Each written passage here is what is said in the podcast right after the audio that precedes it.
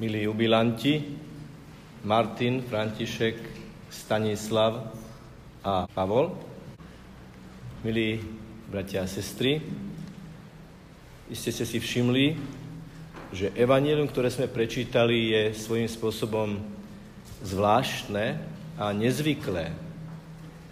Väčšinou čítame evanílium také, že je tam opísané, čo sa stalo s pánom Ježišom, alebo iné evanelia sú také, kde čítame, čo Ježiš povedal, keď sa ho pýtali, alebo reagovali, keď on niečo povedal.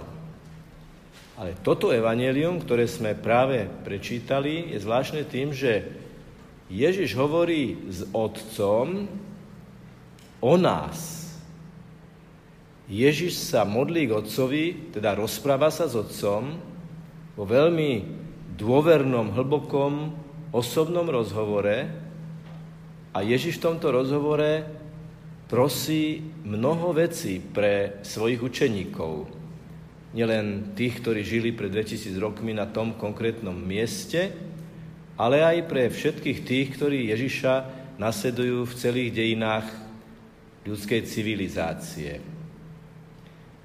Samozrejme, že o tejto modlitbe by sa dali robiť celé duchovné cvičenia a ešte by sme museli veľmi, veľmi rozpočítať čas, aby sme sa dostali ku všetkému, čo Ježiš pre nás prosí, ale možno by sme sa mohli zastaviť pri jednej vete, ktorá aj tak rezonuje s leitmotívom samotného UPC. A to, keď Ježiš hovorí, posvet ich pravdou. Tvoje slovo je pravda. Posvet ich pravdou. Čo to znamená?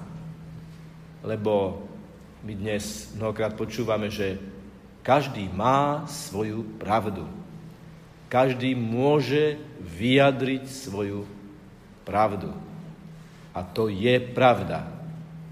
Ale sú aj také východiskové, zásadné a nespochybniteľné pravdy, ktoré ak by sme neuznávali, tak sa nikdy nedohodneme o tých pravdách, v ktorých naozaj platí vnútorná sloboda.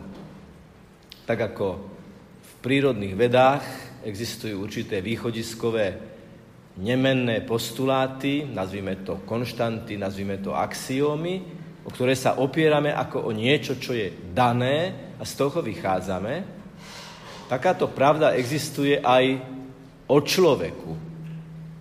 A plnosť tejto pravdy o človeku je pravda z Božej perspektívy. Teda posved ich pravdou znamená otvor ich, daj im vnútorné svetlo, aby porozumeli, odkiaľ, kam, prečo a ako kráčajú vo svojom živote.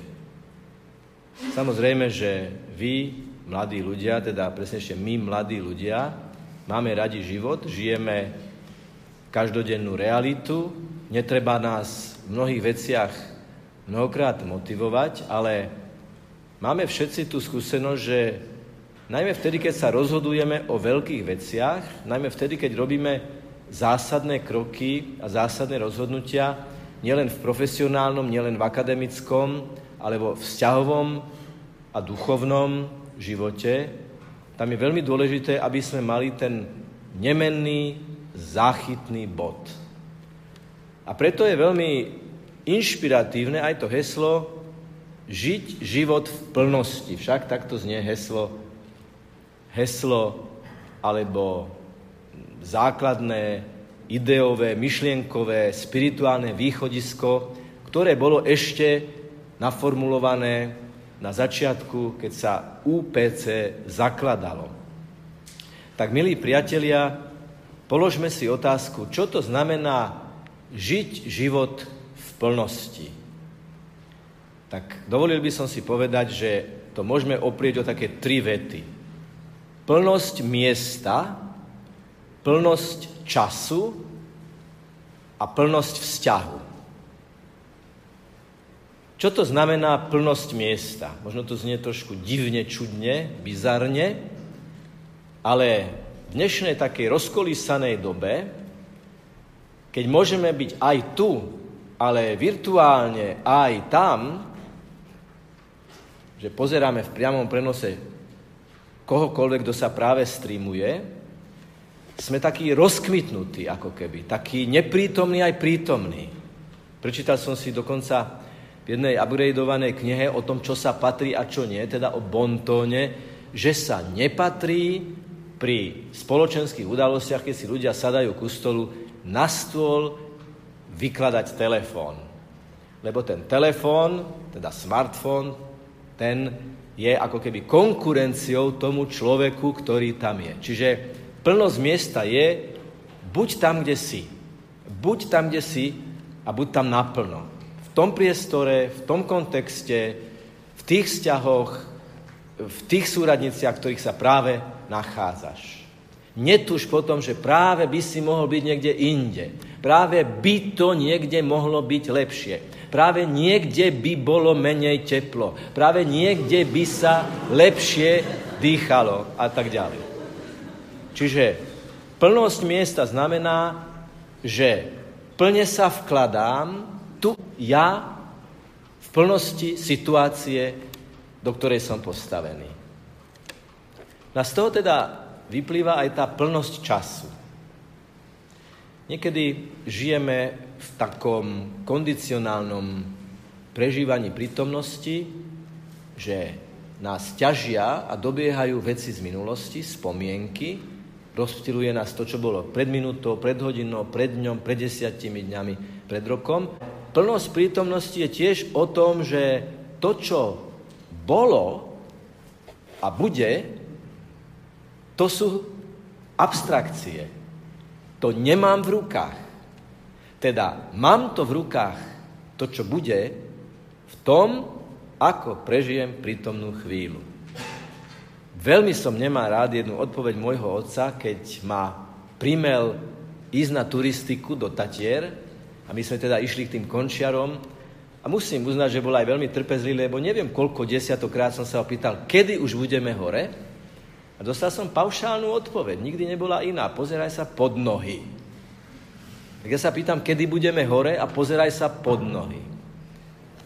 To, čo držím v ruke, to, čo mám v moci, je prítomný okamih. Povedzme, sústredenosť na tejto svetej omši. Sústredenosť na symboly, ktoré sú okolo mňa. Sústredenosť na spoločenstvo, ktoré spolu vytváram. Sústredenosť na živé, účinné, premeniajúce, pretvárajúce, živé, z mŕtvych stále slovo, lebo je to slovo živého Krista, toto je tá plnosť chvíle. Tu som, teraz som, tu a teraz. Plnosť miesta, plnosť chvíle. Naplno sa vkladám do tohoto. No a preto sa môže povedať, že ak som naplno tu a naplno teraz tu, tak som dar pre druhých.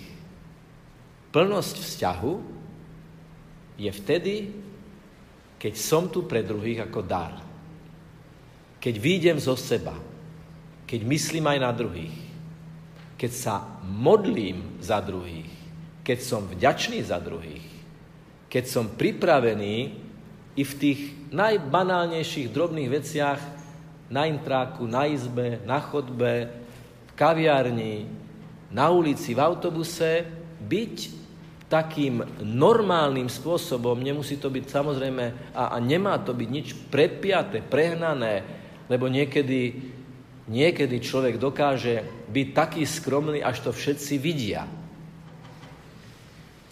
Alebo ako jeden humorista povedal, že moja skromnosť má jedinú nevýhodu, že o nej nikto nevie a nemôžem o nej vydávať svedectvo. Tak nie, tak toto myslím, ale v takej tej plnosti miesta, plnosti času, plnosť mojej osobnej prítomnosti pre druhých aj v tých drobných veciach. Lebo pán hovorí, kto je verný v malom, tomu sa môže zveriť aj veľa. A tak ako kazateľ niekedy zvykne priniesť pomôcky, aby ilustroval to, čo hovorí, tak ja tu nemám pomôcky, ale mám tu štyri osoby ako ilustračný materiál, neznie práve najlepšie, ale ako spolubratov v kniazkej službe. bratia a sestry, 20 rokov, denne Svetá Omša, 20 rokov denne prežívanie kňazskej identity, 20 rokov vernosti Ježišovi a treba povedať, že všetci štyria naši bratia sú kňazmi spoločnosti Božieho slova. Majú misijný zápal, majú univerzálnu skúsenosť. Povedal by som nielen medzinárodnú, ale aj interkontinentálnu. A oni by vedeli, a oni ticho, mlčky vlastne dnes držia túto homíliu, túto kázeň, že stoja pred nami, pred vami, s nami, medzi nami, ešte lepšie, a budú opäť spolu slúžiť, slúžiť v plnosti miesta, v plnosti času a v plnosti osoby túto svetú omšu. 20 rokov je veľa alebo málo? 20 rokov nie je ani veľa, ani málo, je to nasýtenie času. Tento jún je typický pre kňazov, že vždy si v júni pripomíname, lebo veľká väčšina, drvivá, väčšina vysviacok sa odohráva v júni. Nejaké to percento je aj mimo toho z rôznych dôvodov, ale väčšinou v júni si kňazi pripomínajú, áno, bol som vysvetený za kňaza. My sa napríklad stretneme so spolužiakmi za niekoľko dní v dome svätého Martina 25. výročie kniazkej vysviacky. Len Pán Boh vie, drahí bratia, koľko ste dali rozrešení, koľkým ľuďom ste pomohli nájsť samých seba a Boha v sebe. Len Pán Boh vie, koľkým ľuďom ste pomohli nájsť svetlo uprostred tmy. Len Pán Boh vie, kedy vaše slova na homilii otvorili ľudské srdce pre Božie vanutie.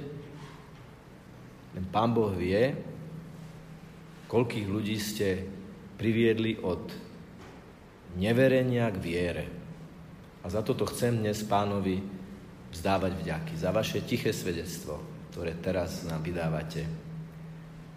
A keďže každé jubileum je o tom, čo bolo, to je tých 20 rokov, o tom, čo je, čiže vytrvali 20 rokov a sú vernými kňazmi, dnes pri oltári stoja, tak im spoločne chceme zaželať aj to, aby naďalej kráčali po tej ceste Božích misionárov. Musím povedať, že vnímam istú, istú mentalitu v každej komunite zasvetených osôb. Lebo ako viete, sú kňazi, ktorí sú tzv diecézni kňazi a potom sú kňazi, ktorí žijú podľa špirituality svojho zakladateľa, spoločnosť Božieho slova v tomto prípade a majú zameranie také, že ten rozmer tej plnosti miesta je prežívaný veľmi špecificky, lebo vy ste otvorení ísť kamkoľvek na svete. Vy ste už s tým vstupovali s tou vnútornou veľkorysosťou. A to, musím povedať, nikdy som to vlastne takto verejne nepovedal, obdivujem. A vzdávam za to pánovi vďaky, za túto disponibilitu, ísť aj do krajín, kde tá mentalita je iná, kde zvyky sú iné, kde podmienky sú veľmi náročné a viacerí z vás by ste mohli vydávať, však potom aj budete hovoriť o sebe, toto svedectvo.